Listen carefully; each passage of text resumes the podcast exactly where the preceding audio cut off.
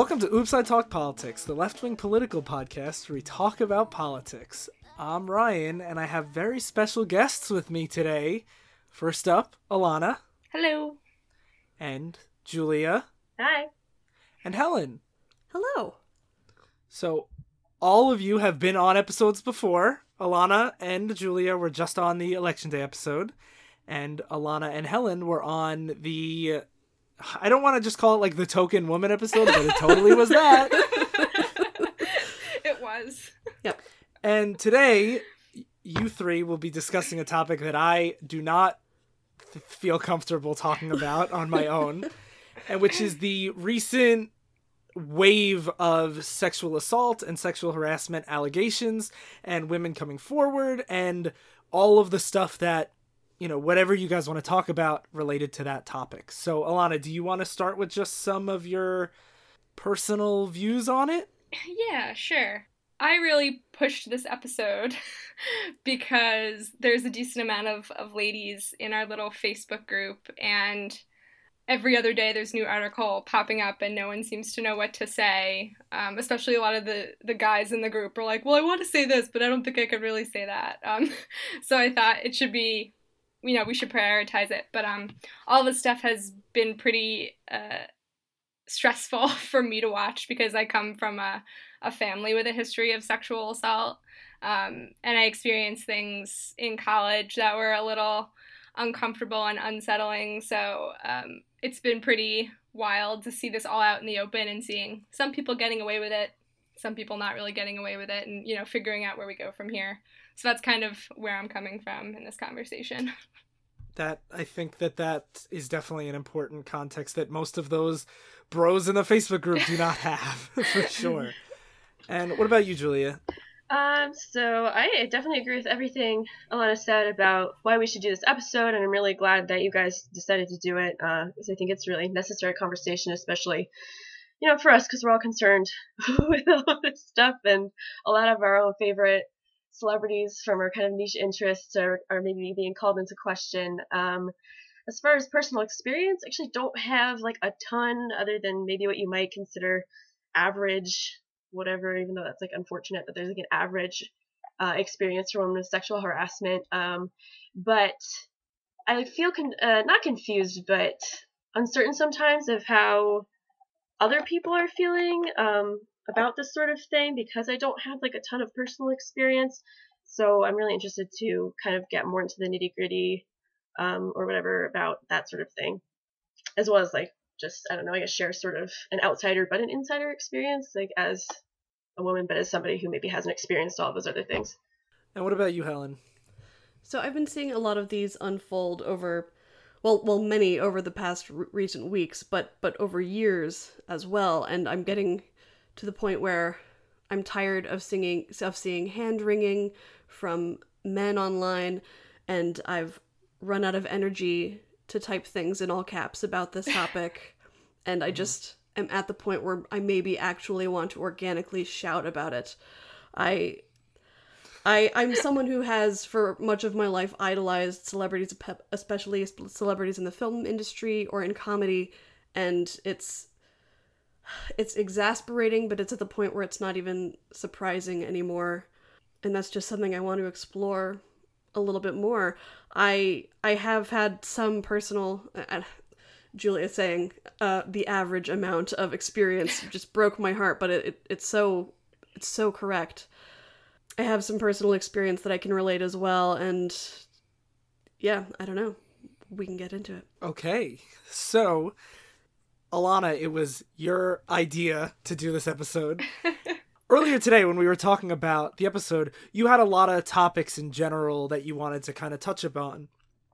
And I just pulled them up. So, so what do you think women in general or anybody involved in this kind of thing or that has a personal stake in it, what do you want from these allegations or from the exposures? Yeah. Um, well, I want to do a disclaimer that that's and say that for all of these answers, they're all very subjective because I don't want to apply blanket statements to all women when mm-hmm. I have an opinion about what I think should happen to these people or what I would like to see happen.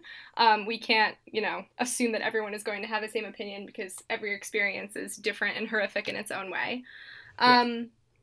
But I guess, you know, it's it was it's refreshing to see people called out in public and and you know publicly shamed but at the same time they're being forced to give apologies because they're getting caught. So it's not exactly the most satisfying thing ever. And i think that it's not all of these public expo- exposures these like high profile exposures aren't they're not going to mean anything if this doesn't have an effect on a personal and local level. Like it, it should do it should help someone in their everyday life. It shouldn't need to appear in the paper or the person shouldn't need to be called out on twitter for there to be a change in how women are treated and how these crimes are treated um, so that's where i'm coming from at this point what i would like to see happen is there to be kind of a a, a trickle down effect, if you will.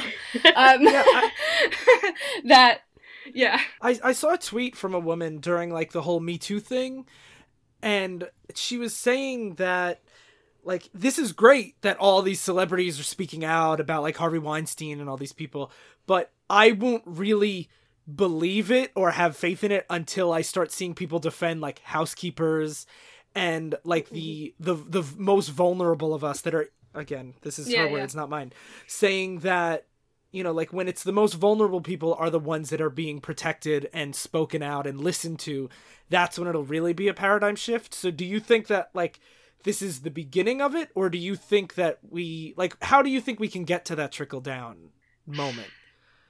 I I honestly don't know. I think it's something that takes time and that I'm not sure you see it while it's happening. I think it's a mm-hmm. thing you might look back and say that's when it started, but speaking as someone who experienced this from a very young age, I think ultimately what I would like to happen is that, you know, women don't have to give birth to daughters and worry about having to explain to their four year old, you know, about, you know, assuming that they're going to be treated in a certain way by another person because they don't understand boundaries or respect or any of those things. So I don't know. I don't have. I don't know. I, I feel pretty pessimistic about the whole thing. I'm not feeling super great about it, or or seeing. I don't think anything's going to happen quick enough for me to feel better anytime soon. I think. Well, one thing I don't know. Did you guys see what the Girl Scouts did?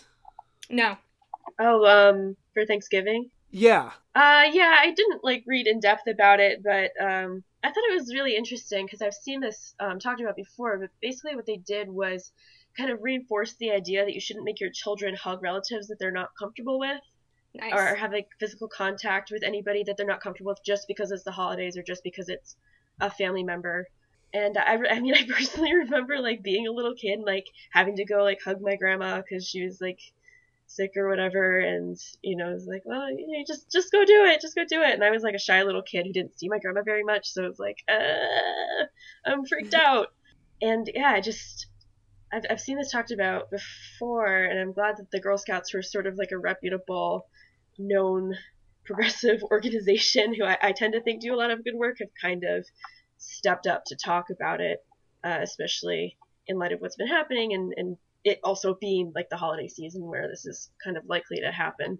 I think that push for for personal agency and body autonomy and and enthusiastic consent, something we've been seeing grow over time, I think needs to remain the focus. And in terms of these allegations against celebrities that have been coming out, it's definitely, it, seems to have almost a snowball effect where it's just every day there seem to be more and more and more.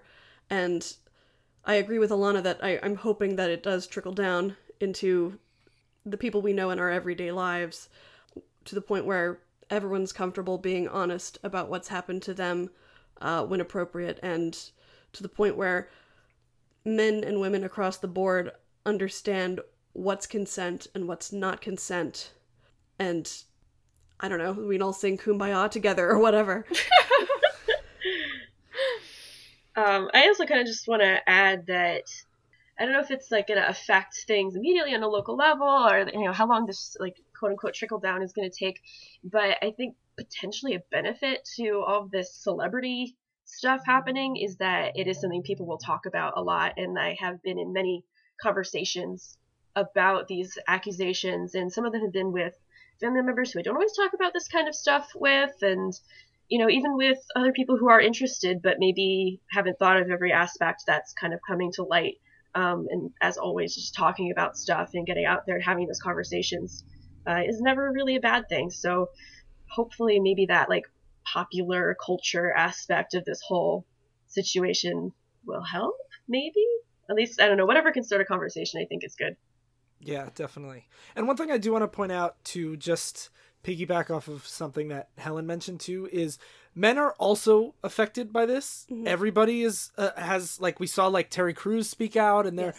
the whole Kevin Spacey thing like there mm-hmm. it's certainly an issue for everybody but the so I don't want people to think that by me saying that like I don't want to, you know, overstep my boundaries and stuff it's that men aren't affected, but in our patriarchal society, women are disproportionately affected by it. And I think it's important to give equity to that conversation without silencing the men that are also victims of this. Yeah. So that's just my asterisk. it's a good asterisk.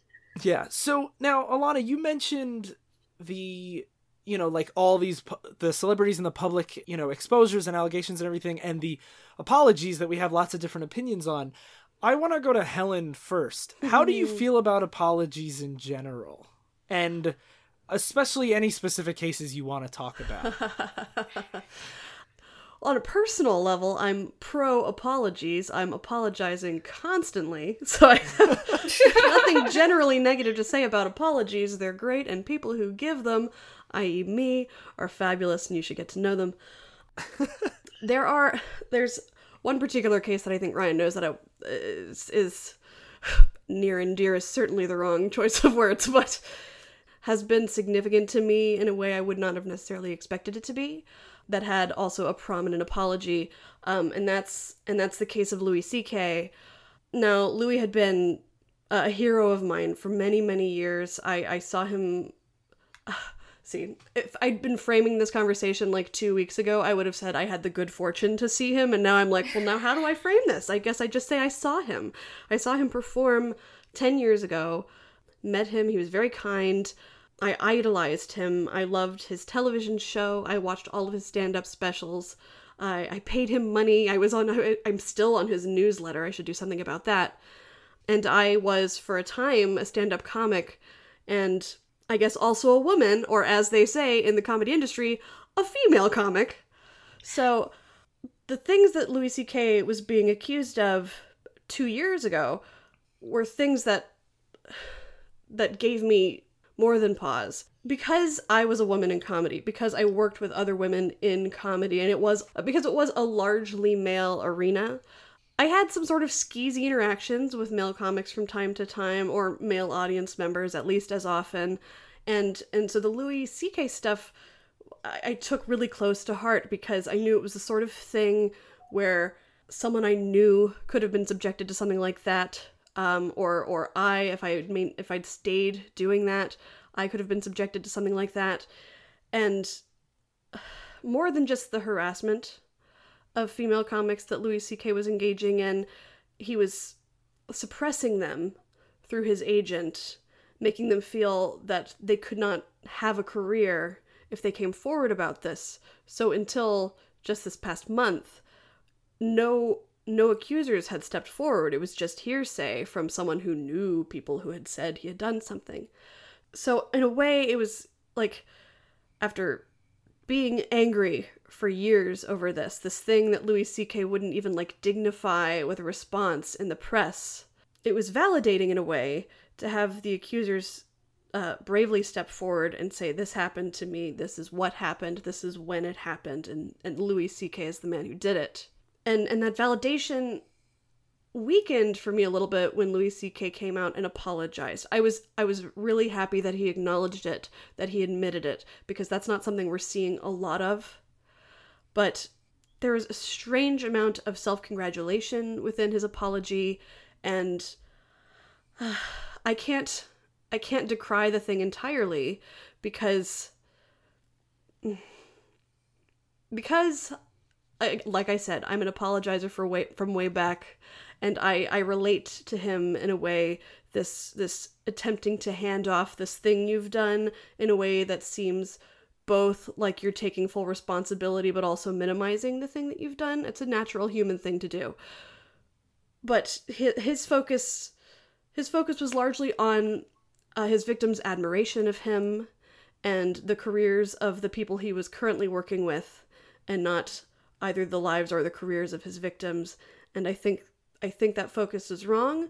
I don't think the apology uh, is dangerous until you see a lot of people praising it, and it's it's it's something I can nod at, but it's not something that I think is praiseworthy by any means. So, what do you think the appropriate response to an apology is? I, I suppose that depends on the sincerity uh, and heartfeltness of the apology. I I say a lot of negative things about Louis C.K.'s apology, but it still remains among the best ones I've seen. And I don't really know what the appropriate response is to an appropriate apology because I don't know that I've seen one yet. Because one thing, the the thing that was I had the most trouble with was like with some now someone like Al Franken before the other people came forward. Right. When he gave his apology, his accuser accepted his apology. Mm-hmm. So what what would you make of that? Like cuz I was torn between I don't want to co-opt their trauma and say like oh no she's not like she's obviously the one whose opinion on it which should matter the most but like I don't also like I don't like setting the precedent that like if he was to let's say like bully her behind the scenes and then she accepts the apology like does that mean he's off the hook like how Mm-hmm. how would you like how would you how do you feel about apologies when you know just like in the broader sense when either they accept them or like society accepts them as acceptable apologies what do we do with those people from there I think it should be up to the victim whether the victim accepts the apology or not, and whether society accepts it or not is is kind of unfortunately a different story. But so far, and I'm gonna stick with celebrities because I know a lot of the listeners are aware of them at least. The celebrities we've seen who are who have been accused of things who have quote unquote gotten away with it in a way versus those who don't seem to be getting away with it feels pretty arbitrary and I haven't been able to pinpoint any particular reason why say Mike Tyson still gets to be in movies or Roman Polanski gets to still do movies or Mel Gibson still gets nominated for Oscars but well now I'm trying to think of an example of someone who's been appropriately dealt with. I'm coming up blank a little bit. Uh, no but one. um but what, Yeah, what or but no. like why bill cosby is now just the punchline at the bottom of the barrel. Obviously he's a garbage person but so are several of the people i just mentioned.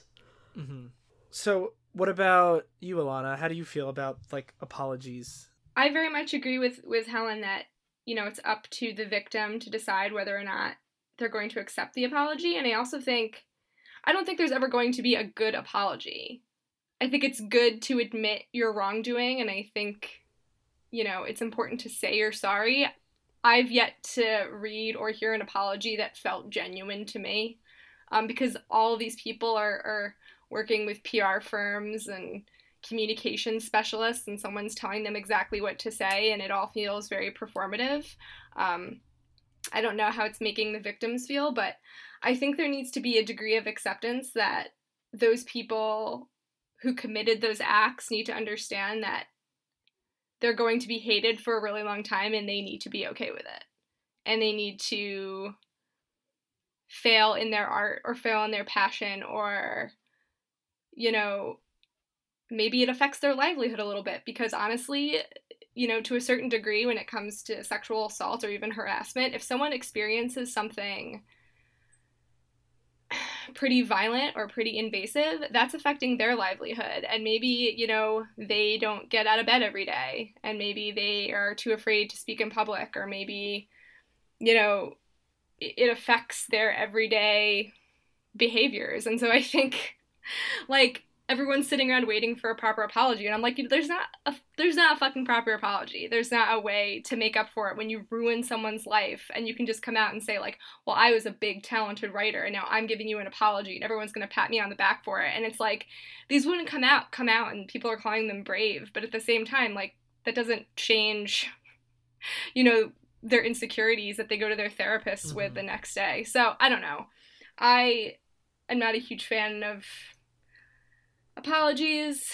I've never been given an apology for things that I've experienced, and I think at this point, if I got one, I would not appreciate it or care about it. So I'm not sure how much it matters, to be quite honest with you. I mean, from a from a large scale, from a perspective of seeing people own up to things, I almost feel like owning up to things is more important than the apology. But again, it's mm-hmm. it's up to the individual victim and what they need to hear to maybe heal themselves a little bit. Yeah. Uh, if I could go back to Louis C.K. just for a minute because I'm I am on my high horse and I'm having trouble dismounting.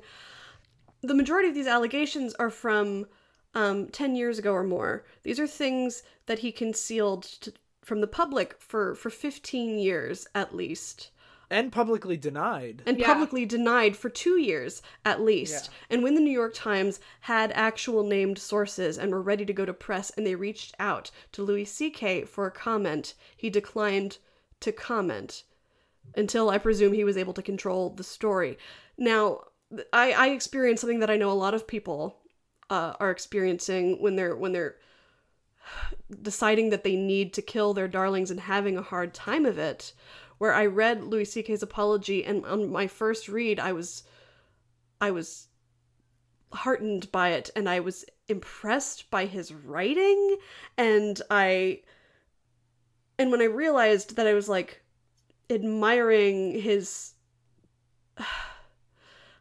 when I realized I admired him as a writer of an apology for jerking off in front of women against their consent, I I felt disgusting, and disgusting is just something I felt constantly throughout all of this. And I just. Again, words are failing me because the hatred I feel, and I don't. I don't feel a lot of hatred. I'm a pretty nice person, y'all. The hatred I feel for Louis C.K. and people of his ilk who take that position of power, uh, abuse it, use it to push their victims down, and then don't even acknowledge that it was power, but instead that they're just impressive. Mm-hmm. I. yeah, I said something. I was saying something about hating him. I hate him. I hate him a lot. And I hate him for making me love him first and then turning out to be a shit beast. And I hate him for making something I wanted to make a career feel instead like an anxiety train. And I hate him for being able to eloquently say something that enough people ate up to the point that I'm sure he's still going to be a relatively successful comic in the future. So Oh, that's depressing. yeah. Yeah. Um, I just listening to what Helen just said, something occurred to me which I hadn't hadn't thought of at all when kind of thinking about how I wanted to maybe answer this, which is like these are people who we've admired and want to keep admiring in a way. We don't want to believe that they've done these things because we want to keep enjoying their personality and their work and their presence and whatever. And so even though I kind of have up to this point I've been like pro apology, even though I'm not sure it's super effective in any way. Like it's just like people should apologize for things that they've done that are wrong. But in a way, like having this apology is almost like an easy out for forgiving them for something that maybe is never forgivable or is going to take a lot more work to forgive.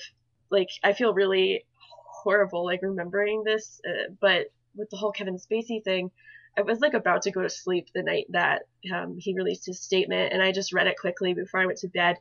And I was like, oh, well, that's shitty of him to have done. It was a long time ago, and like, it was like a well worded, so to speak, apology.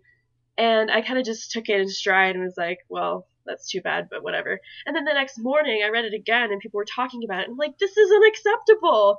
Like, I don't care what he has to say, you know, aside from his apology being crappy in other ways, but Mhm. like th- this isn't okay. This is like so so so far from okay, and I can't just like say, well, that's fine because you know he said he said a nice apology. Like that's not how it works, and I don't ever want to get caught up in that trap of reading a statement from somebody who I've admired and saying like, you know, well they're eloquent and well spoken and talented, so I'm just gonna keep on enjoying what they've done because they said sorry. Like that's that's not cool.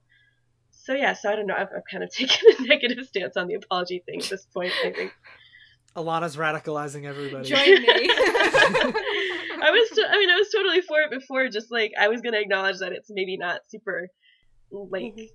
It doesn't necessarily do anything. You have to back up your words with actions, and like, how do you do that? Yeah. I don't know how you do that, but um, but yeah, now I'm feeling uh, I'm, I'm feeling a little different about that. So, Julia, you mentioned like a lot of, you know, a couple different creators, and we've tossed around a lot of like Polanski's and Frankens and everybody. Do you think that we should judge these crimes like on a spectrum? Like, do you think you can? You said like you give a pass, you know, you used to give a pass to some people and not others, and like, do you think that there is a spectrum, or is it like if you're a sex criminal, you're a sex criminal? Like, is Polanski as bad as Louis C.K.? Kind of, and I don't necessarily mean them specifically, but like Mhm. do you judge it on a scale or is it just like you're dead to me or I can forgive you?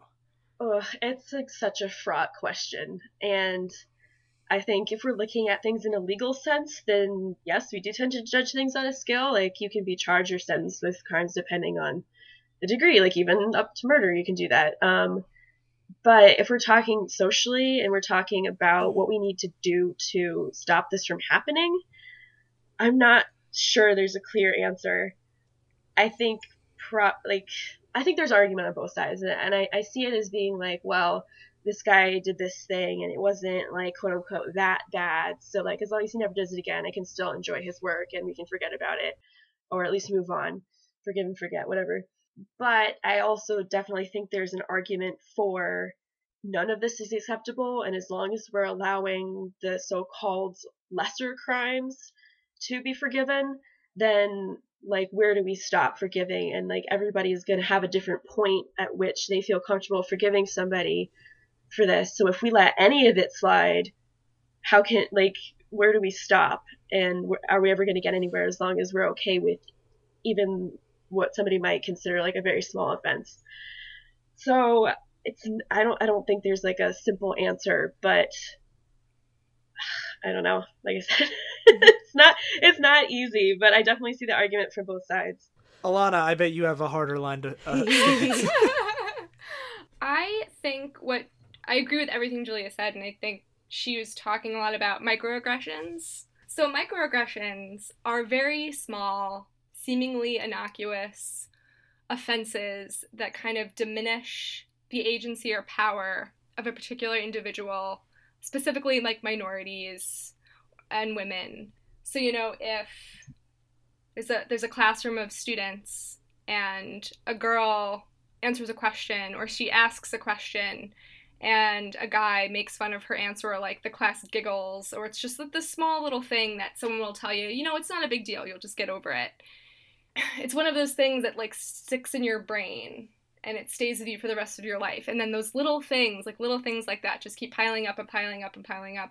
And it, it kind of is like a virus and it infects you and it infects all the people around you and it creates this kind of shared consciousness of feeling diminished. And that's how people in power stay in power is these tiny little things. I hope i explained that. Yeah, I think the. Tell me if I'm wrong, but for me, the classic example was always like telling women like, "Oh, it's you're so much prettier when you smile," or like Yeah. things like that that are Yeah. just like, they're not like. I've had lots of talks with like super dude bros that I can't stand about how like it's just a compliment. yeah It's like no, but it's like very reductive and like just it's just these little things that don't if it happened one time ever, it wouldn't you like on paper it wouldn't stand out, but it compounds over and over and over again until Yeah. it's just this general internalized feeling that like this is who I am. Yeah. This is who women are women can't drive women can't fix things all that kind of Yeah. stuff. I agree with Julia that you know, obviously I don't I don't think a dude should go to jail for telling a girl to smile, but I think that men should become aware that when they operate within that sphere of you know per- perpetuating those little microaggressions of telling a girl to smile, it encourages more violent or more intense behavior, you know, and eventually we get to forcing women to sit there while you jerk off for them or raping someone. So I think those little things need to be called out when we see them in media, when we see them in fiction, when we see photographs like Al Franken and stuff like that. But I also think that people need to understand the difference between feeling uncomfortable and being physically violated are two different things. Not to like diminish and say that, you know, Mhm. if something's just happening at you or near you, you have no right to feel uncomfortable or, or violated in some way. But being physically attacked or your, your your body being made to feel like it's not your own is a very powerful feeling and I think it's really hard for people to understand that feeling if they haven't experienced it personally and that's why this can be such a challenge for for people to empathize with or to understand where uh, victims are coming from when they come forward with these allegations. That's kind of where I'm at with that. I, I, I think there is a certain spectrum, but I think all points on that spectrum need to be identified. So just because something's lower on the spectrum doesn't mean it's something that isn't Yes. as important. I think everything's important because everything is affecting everything else. But like I said, like I don't think, you know, telling a lady to smile means prison. I don't think that's necessary. Yeah. I think that's just requires, you know, some education a little bit more. yeah. What about you, Helen? This is. The talk of microaggressions has sort of s- settled into some cracks over here, I think. I thought, for most of my childhood and part of my adult life, I felt small and I felt scared. And I thought for most of my life that that was because I, as an individual, was a small person or a nervous person. And it's only been in speaking to other women about their experiences in day to day life that I realized I was, I was, I felt small because I was being crushed. I was being crushed just a, a minute amount day by day anytime someone complimented my outfit instead of uh, my effort. Anytime someone said, "Oh, sir, your your wife won't like that car. It's a stick shift. She won't be able to drive it." To the point where I have actually been held down by force by men. It's everything on on the small scale to the large scale contributed to my feeling less not even other just less so i i think of myself as a forgiving person and i I, I, I guess I agree. I agree that it's all very important and I don't know what to say beyond that right now. Sorry. I love you, Helen. I love you.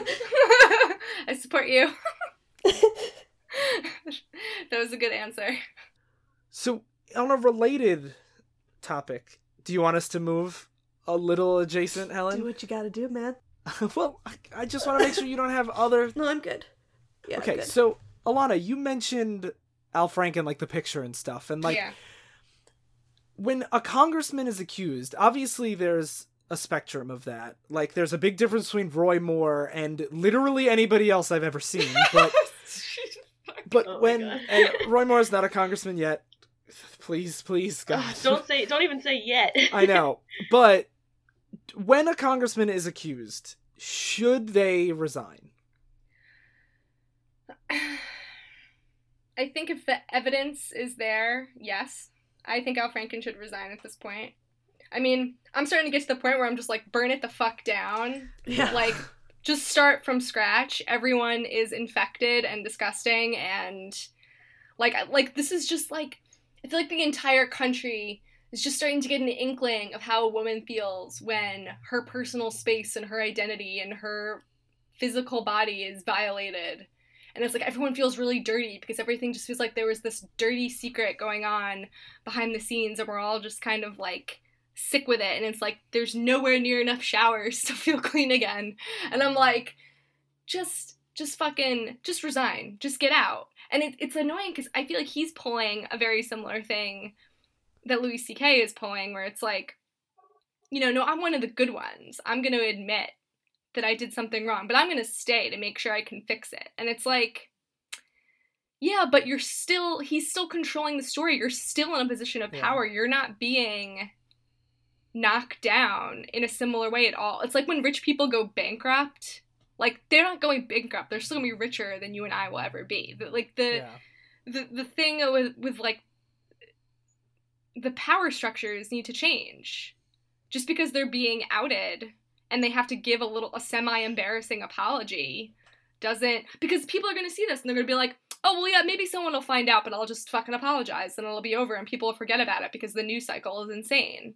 And it's like I think if you were really if you really wanted to make a difference, you would resign. You would say, "You know what? Like this behavior has proven that I am unfit to hold the position of power over other people who don't have that power, and I want to hand the reins over to someone who's going to wield it responsibly.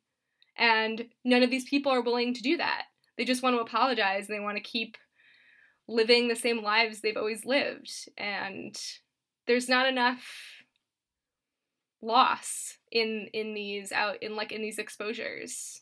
There needs to be a greater degree of feeling that they're they're knocked down a peg and I'm not getting that. And like you're in fucking Congress. You're representing all these people. You're making crazy decisions. And like I understand that the Democrats want to make sure we're having people in office that will vote the way we want, but like at what fucking cost? Like do we want to Yeah. be part of this you know, epidemic and this endemic problem, or do you just want to like slap a fucking band-aid on it? Because I think that's what an apology will do. I don't think it's solving the problem in the way that it needs to be Yeah. solved. So, Julia, should Al Franken resign? Or congressmen in general? we, we don't have to just talk about Al Franken, but I feel like Al Franken's an easier point. Not an easier, but a more important point because obviously, for most of us, when it's a Republican, we're like, get him the fuck out of here. But we have to look at ourselves a little bit harder when it's someone on our team that, like you said, one of the good guys. You know, Franken has co sponsored legislation about this kind of thing, and then he was doing it anyway. Yeah, um, I agree with everything that Alana said, and I think, yeah, he should resign. I think it's really particularly important for people who are in political power, who like really, really have a direct influence over other people's lives, to not like if you're proven to have like sketchy ethics in any way, shape, or form, like why should I believe that you have my best interest in mind? Like if if this guy was willing to like physically assault me, what's to stop him from doing something that's a little less conspicuous, you know? Um so yeah, even though maybe he has happened to pass legislation in the past that works towards my interests, like it doesn't really mean anything when it's all thrown up in the air because he's done this like incredibly immoral thing. Because we elect we elect our politicians because we want them to uphold our morals, and he's not doing that. So get him out. Yeah. Helen, should Franken go? All right. Short answer yes, ideally he would resign. I would like to see Al Franken resign.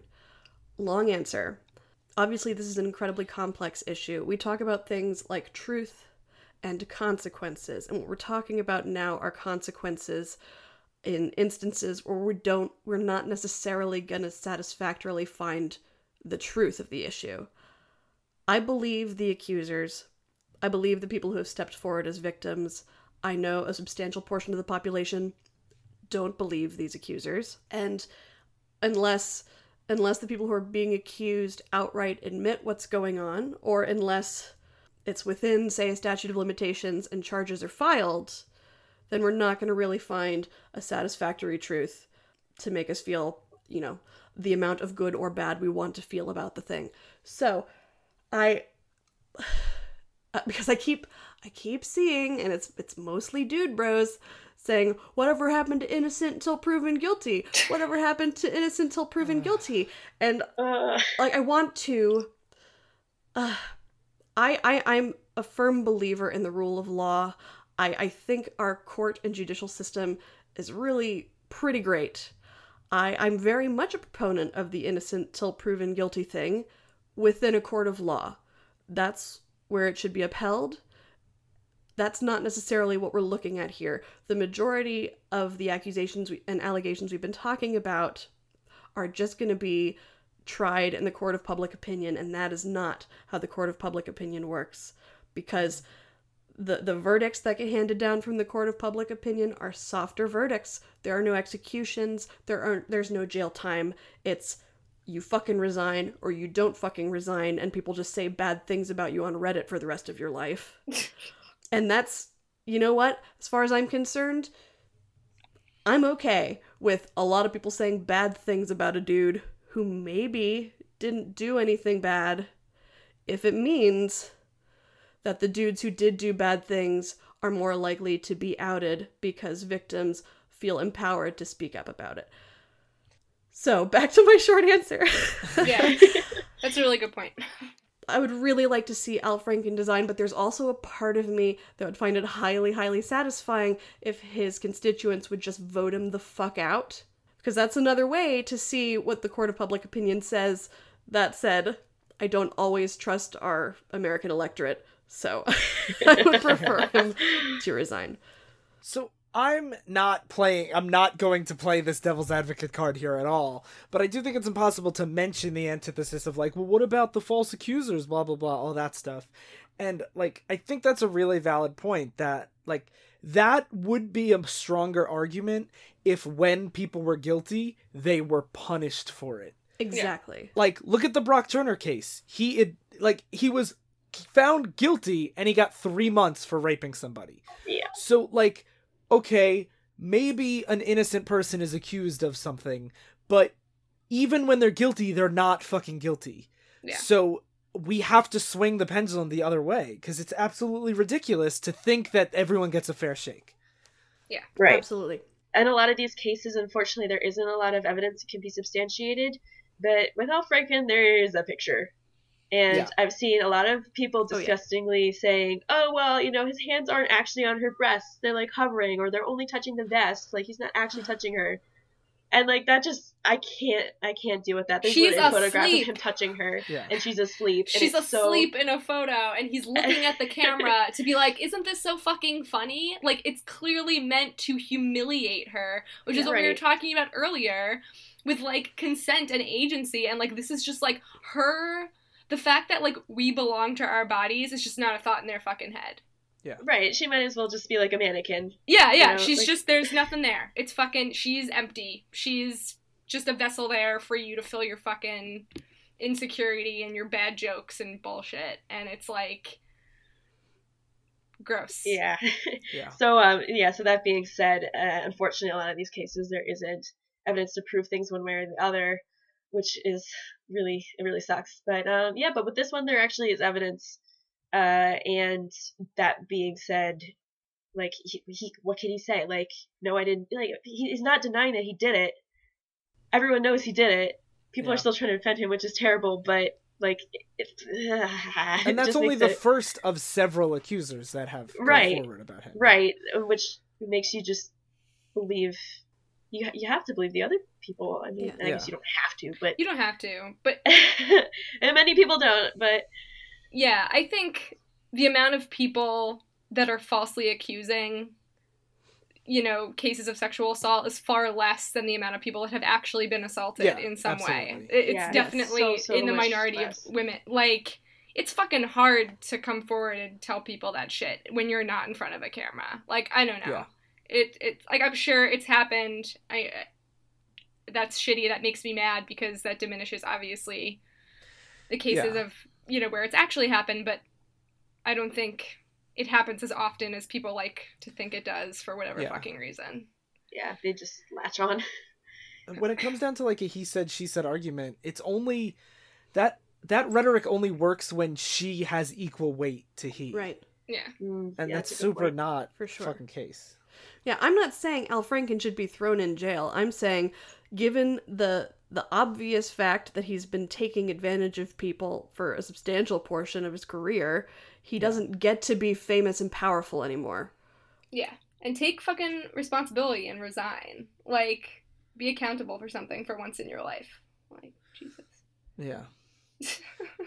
so a lot of what we were talking about here was like the you know the people that just don't get it or like the people that are going to argue with you mostly dude bros on reddit like helen said but like God. that's that's a pretty common thing and what do you think people with no history of sexual assault or harassment what do you think the big things they are they they miss what are the things you think they don't understand about like violence or trauma or even just the micro stuff it's really hard to explain. I was like in therapy the other day and she like asked me about it.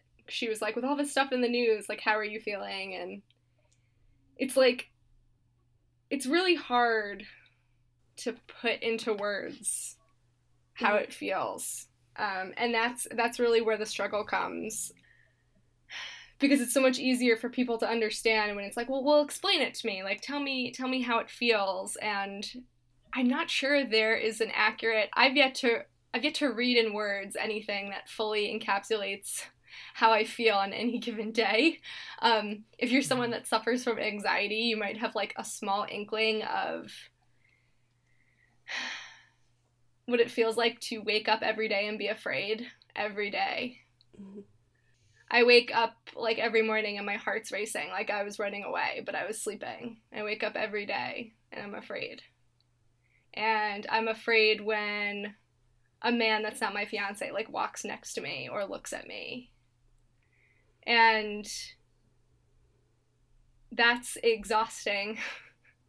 it's really tiring. It's really exhausting to feel like you can't trust people. I think people take I think they take for granted the feeling of security they have in their own bodies and what their bodies can do and what their bodies do for them and how you feel to know that you own it. I think people need to like pause and consider what it's like to it sounds so silly, but it's like, you know, I can tell my my brain to move my arm and I move my arm or I can do all these really cool things with it and it's mine and no one can impose anything upon it. But when you've experienced someone who who makes those decisions for you, it totally changes the confidence that you have in your autonomy and in your mind and in your physical body. And it, it affects you your entire life. It could be something that happens just once, it can be something that happened multiple times, but like I don't think people understand that like like I think people they're like, "Oh, well, you know, their accusers apologize and they go to therapy and they get over it." And that's not what happens. That that's not what happened in my experience. That's not what's happened in the experience of people that I know where it's just like, "Oh, you just wake up one morning and you don't think about it." And it's like, "No, you wake up every day and you think about it." Like Yeah. it, it's not you're just not you're not fixed. You're not magically cured one morning. And I think people think that because they're like, "You waited 15 years, like shouldn't you be all better now?" And it's like that's not fucking reality. That's that would be nice if that was the case. It would make things a lot easier, but that's not what's going on. And so I just think there's a degree of exhaustion that people don't understand Mhm. that makes it really hard for people. It's heavy stuff. Oh I'm going to use a kind of a problematic phrase throughout society in history. oh no. Up. No, sorry. Wait, no. I felt this paper.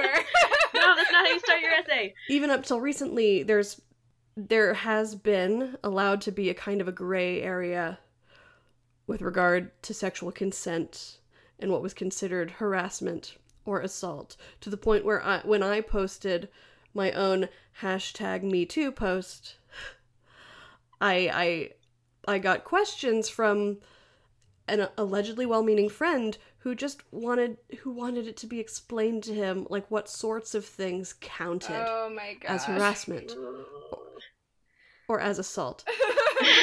Like well, also, it also devolved into just a, a madhouse, honestly. But what he did was he he pried out of me my personal uh, uncomfortable experiences, which I revealed to him, and then he said, "Well, what if it's just compliments? Aren't those just compliments?" Oh my god. and and there was towards the end of this like 60 comment thread on my Oh my facebook page gosh. just unfolding there was a, a veritable army of of of all seeing all knowing feminist badasses explaining it to him in what i thought were were great objective uh, eloquent terms and dude was just not fucking getting it and was never gonna get it because he already thought he was an ally he already thought he knew and he only asked the question to show that he cared Wow. um, and that for me is incredibly frustrating because, like, meanwhile, while this whole tornado is unfolding on my page, like, he's subjecting my friends to this. If- he really wanted to have a discussion, he could have done it on his page. He could have privately messaged me about it. But he wanted to do it in a public space where, where I and all of my like minded friends could see what a good ally he was because he was trying, goddammit. And trying is all that matters. So, like that that's one level of frustration I have. The people who who say, "Well, it's compliments," or my brother-in-law who who when I send him a list of all of the terrible things Trump has done and said to women, he goes, uh, "Seems to me like he really loves women." And period. And that's end of discussion. Vomit. but there's also there's also someone uh very very close to me in my life an intimate friend who naturally empathizes with the accused when any any more of these allegations come out. It it's it's it's natural for him to do so because he in a way relates to the accused. He feels when he was younger he was a piece of shit and he did some things that if they came out now he he thinks he would be crucified over. Um, and so he takes issue with the quote unquote torch holding court of public opinion that I referenced earlier. But this is a person I love and I, I I know is a good person and whom I know does sympathize with victims, but it's it's a different level of misunderstanding that I I'm trying to gingerly contend with so as not to distress the relationship. I don't know, ignorance takes all shapes and forms and uh, there's there's uh, yeah I, I can't help but agree with alana that there's just apparently no adequate way to explain it for for some of these people sorry i said these people that was rude You know I mean? America's got a broken empathy engine. I like don't know how else to ex- like it's with all of these things. It's with like saying it's not all men and all lives matter and it's like it's not fucking about you. Like can you take a fucking minute and cons- like this is why I'm such a huge fan of like books and movies because I feel like that's the way you fix the like that's what the point is. The point is that you can really dive deep into someone's experience and you know an author can get into the head of a character and and try and put into words these really horrific or these really joyful experiences and the person can feel it and come to a new understanding about what other people are experiencing and for whatever reason like in this age where they, we have more good media than ever it seems to be this really astronomical problem that I don't know how to solve. I don't know how to fix it. I don't know if it's like a critical thinking problem where people are just there's so much media that it's going in one ear and out the other and people aren't taking a minute to think about what they're consuming and, and that's why it's not working the way it's supposed to or or or or, or what it is. But it really is like I think a, it comes down to empathy and for whatever reason it's not Mhm. jiving with people these days. I don't know what happened. I don't know what's happening, but it seems to be a huge problem. if I may, it's worth acknowledging that I I have been ignorant on this issue as well, as regards my own personal experience. And this is it's all very much a social thing. There's internalized misogyny there. There's all it's just a lot of internal clockwork at play. But I uh, and I obliquely made reference to this earlier. I at a party when I was in college. I got drunk. a bunch of us went skinny dipping. Uh, I got dressed again. I was sitting on a chair by the pool. And then two men whom I did not know held me down by my, my hands and feet and pulled all of my clothes off while I while I said no. And they didn't they didn't aside from the act of pulling off the clothes and the the fact that they were fucking tickling me while they did this. Aside from that, they didn't touch me. They they they didn't attempt to make any kind of I don't romantic is absolutely the wrong word. Any any other sort of uh, sexual move toward me. And so I at at the moment I laughed it off. And I was laughing at the time because I was uncomfortable and I was being tickled and I didn't know how to handle what was happening to me or process it. I was saying no, but I was smiling and I was laughing. And and after the fact I thought about it and I was like, well, I was drunk and I was laughing and you know, like say la vie, that was I mean, it's just me. And then a friend of mine who was at the same party came up to me afterwards crying and said that two men had just held her down and pulled her clothes off of her. And I was outraged on her behalf that someone had done this to her. And it wasn't until I'd sobered up a little that I realized she was describing the exact same thing that had happened to me. But because of the smallness and the fear that I felt my whole life, because I was sure I was overreacting, because of the gray area that has been drilled into my head since I was born. I thought that I was just being yeah. no fun. and not that I was being assaulted. That's so fucking terrible. Yeah. So like I I I poke fun at dude bro on my Facebook page because like fuck you dude. Like really? But you know, I did the same thing uh, within my own head. So I think so, a lot of women do that. I, that I that time that time it took pure empathy and not personal experience. My personal experience wasn't informing yeah. myself enough to, to understand yeah. what to do with I definitely feeling. think a lot of things happened in my life too where like I'll forget about them and then I'll like remember and I'll be like that was really fucked up. Like why didn't that bother me at the time? And I think like that's that's totally. the thing there's a lot of women too that don't realize that they've experienced it. And then so I think that's that's probably one of the better things that's come out of this is large groups of people saying, "Hey, that wasn't okay." And then one woman who's sitting alone on her laptop like reads the article and she's like, "Hey, you know what? That like happened to me and that wasn't okay." And maybe it'll encourage people to have more respect for themselves and their like autonomy and their security and and know what's okay and what's not okay. So I don't have like a ton to add on top of that because that was all like really powerful and deep and super important. But uh, I guess because what I have the most experience with personally is the sort of microaggression thing.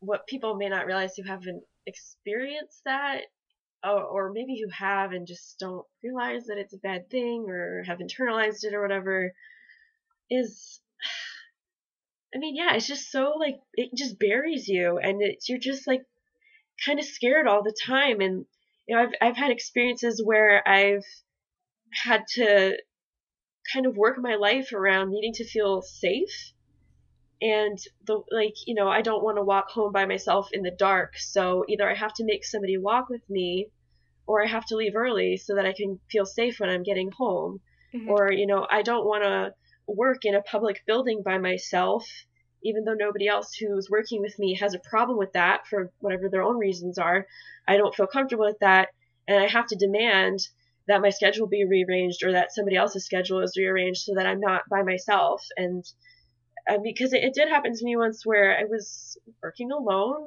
in a public building and like a guy came in and like I really had a hard time getting him to leave. And luckily he didn't he didn't take advantage of that situation in, in a way that he could have. But he was getting pretty creepy and you know i kind of had to really make myself heard that i wasn't going to do that anymore but i i mm-hmm. felt really nervous having to stand up for myself in that way and, and you know in other cases where i've had to explain why i feel uncomfortable i've gotten the sense that i'm being like a burden because i want to be safe or i have mm-hmm. to explain maybe like i need to to carry this like pepper spray with me because there's a real chance that in this area that I'm going to, even in the broad daylight, like, you know, who knows what could happen? Like stranger things have happened. I've heard other people's experiences, and you wouldn't believe it.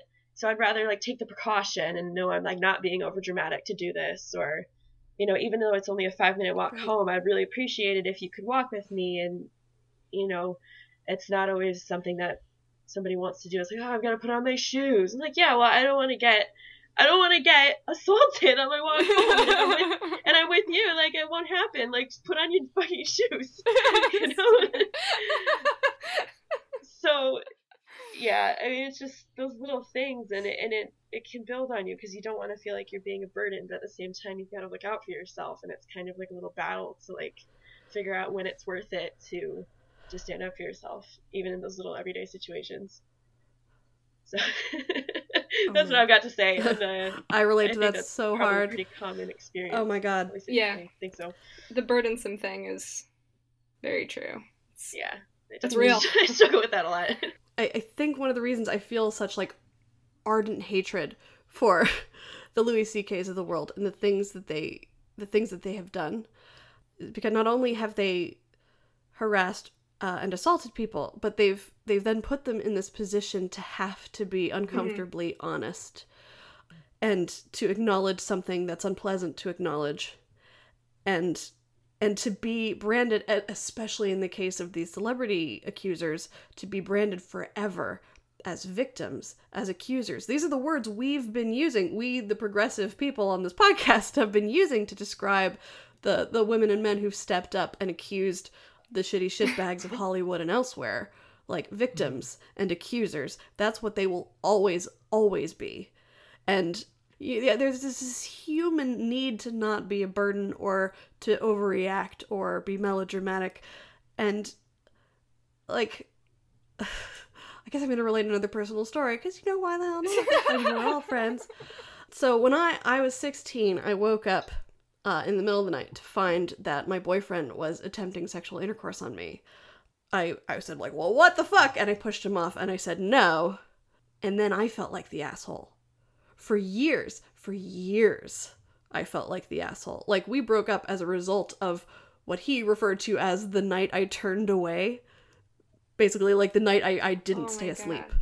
And I think I, I, I regretted for the first few weeks, like saying anything. But oh god, if I hadn't if I hadn't told him no, if I hadn't pushed him off, I would have regretted that for the rest of my life. So like he put me in a position I absolutely did not expect or ever want to be in. And um I hate you for that. Sorry, I'm not, don't leave, don't put his name in there. I'm sorry. Don't leave his name Call in him there. out. Um, Um, no, I like, you know, fuck that guy. Fuck all those guys. Can I just say something that's like that's super fucked up though? Like, I don't know how you guys feel, but like when I talk about this anytime, when I say anything like this happened or but I, I always feel like a part of me always feels like I'm lying.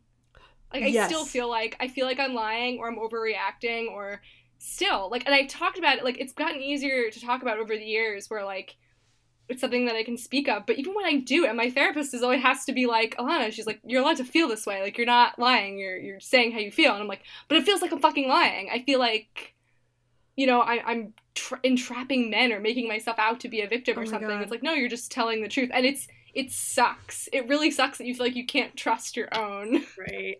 Absolutely. like interpretation of events. It's fucked up. It's super It super yeah, fucked up. because like we're always like conditioned to make men feel like they're doing the right thing, even if they're not. And then as a result, we just feel like we're doing the wrong thing. It's totally, totally messed up. Mhm. And if you want to get into like emotional abuse as a side, like also thing, like that's just it. Oh, it all plays into it, and it. Oh god, it's so bad. Mhm. It's so bad. feel like the No. whole week until this episode airs, I'm gonna just be thinking about everything I said and be like, oh god damn it, should I should fucking said that? Like, is that was that the right thing to say? Was I just like performing? Was I telling the truth? Was I like and like that's like such again, it's an exhausting Oh place to be. It's so, So- exhausting. so so much uh yeah even even now um this past year i was uh, harassed repeatedly by someone online um and it's something i put up with for about six months before I I cut him out of my life and started telling people about what happened and the the version of myself that put up with it for 6 months, I hated her for for for letting it happen for I guess in a way asking for it, for knowing I felt uncomfortable and for letting myself be subjected to it and and and being a, a, slut in that way. And then when i cut him out of my life when i did the thing i had to do and when i started telling people what had happened to me i felt like i was exaggerating or bragging and I, yeah why I does just, it feel like bragging? oh does it- god yeah, it's I- so I- I can't- weird. like it- almost more upsetting than the thing that happened to me is my own revulsion to myself because of it my own reaction to it. Like yeah. what the dude the the actual things the dude said to me like drops in the bucket compared to the things I said to myself because of them. yeah totally. Yep. oh my god good good job guys i love all of you We're all Uh. together. That's all very heavy. you okay ryan you doing Yeah, okay yeah, it's all about how I feel. Yeah. So- I mean. Do you have any? Do you guys have anything else you want to add? You don't have to. I mean, probably a That's a billion things, but um, Yeah. Yeah i don't, like, don't want to start something and then not be able to stop again and go on Yeah. thing for Well, I think it's it's obvious that this is not a simple talk about it for an hour and everyone's fine kind of prog- problem. yeah no. And I think it's so important that this conversation is like I think it was I think it was Julia at the beginning. I don't remember who, but whoever somebody one of y'all was like that it's you're seeing this conversation everywhere now. Like you can't you can't get away from it. And that's t- even though it's so difficult for everybody, I think that's super super important. And I can't thank you three enough for being so open with me and with the listeners about all of this really heavy terrible stuff. thank you ryan thank you for I'm giving not us this fishing.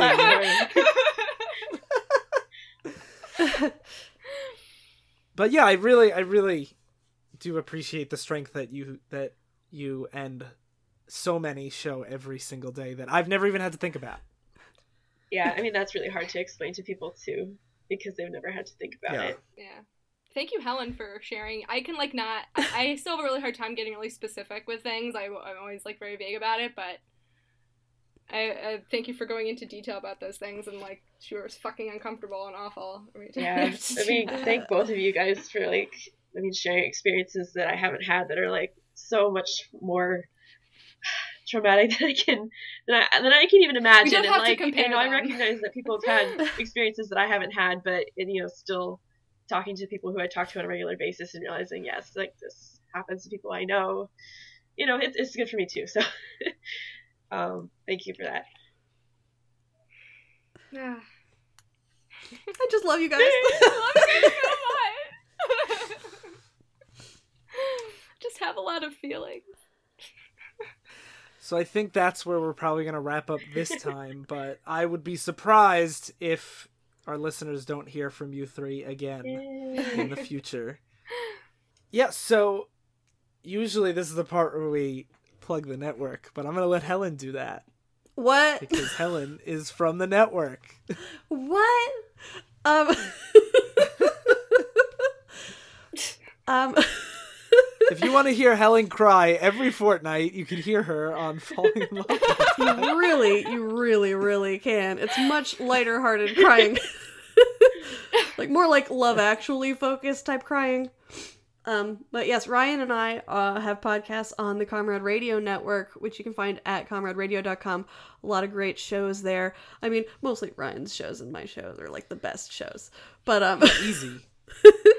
um, such as the one you're listening to now, or my previously mentioned show, Falling in Love Montage, on which I frequently cry because we talk about chick flicks, and I, uh, I'm a big crier. What can I say? and yeah, that's that's a show in which my sister and I take a feminist look at at movies aimed at women, and sometimes cry about them. Not always. We're nuanced. So you know. Please check us out at comraderadio.com and fallinginlovemontage.com and all of the places where podcasts exist, you know. And Alana, you have a podcast, right? I have an incredibly niche podcast that no one listens to. but yeah, I um, I have a podcast about ABC's Once Upon a Time, which is a terrible show that I've hate watched for many years, and so I made a podcast about it where I rewatch it with a friend of mine, and we basically just like beat the shit out of it, which is fun. So if you don't like that show or you do like that show, uh, it's called Pod Ever After. It's on iTunes and it's on SoundCloud. Hooray! Yay! Julia, do you have anything to plug? Uh, I do actually. Uh, I, I don't have a podcast, although maybe maybe one day. Um, but I have a blog that I've run since college, which is a long time ago now, um, about fashion history, which is one of my favorite things. Uh, it's costumehistory.tumblr.com, and uh, sometimes I update it. No, actually, it's updated pretty regularly, uh, and that's also on Twitter at at costume history seven because somebody took at costume history, which makes me very mad. Um, Ah. but if you're interested in clothes from all kinds of historical periods, go check it out. I have seen some shows you've done costume designing for, Yes. and can confirm you are the best. well, thanks. Cool. So thank you three again so so much. So thank you all for listening to Oops I Talked Politics. I've been using my platform of privilege to elevate the discussion the discourse. I've been disgusted but not surprised. I've been a burden to people who don't want to put on their shoes. And I've been Louis C.K.'s archenemy. Oops, I ended the podcast. com, independent podcasting network.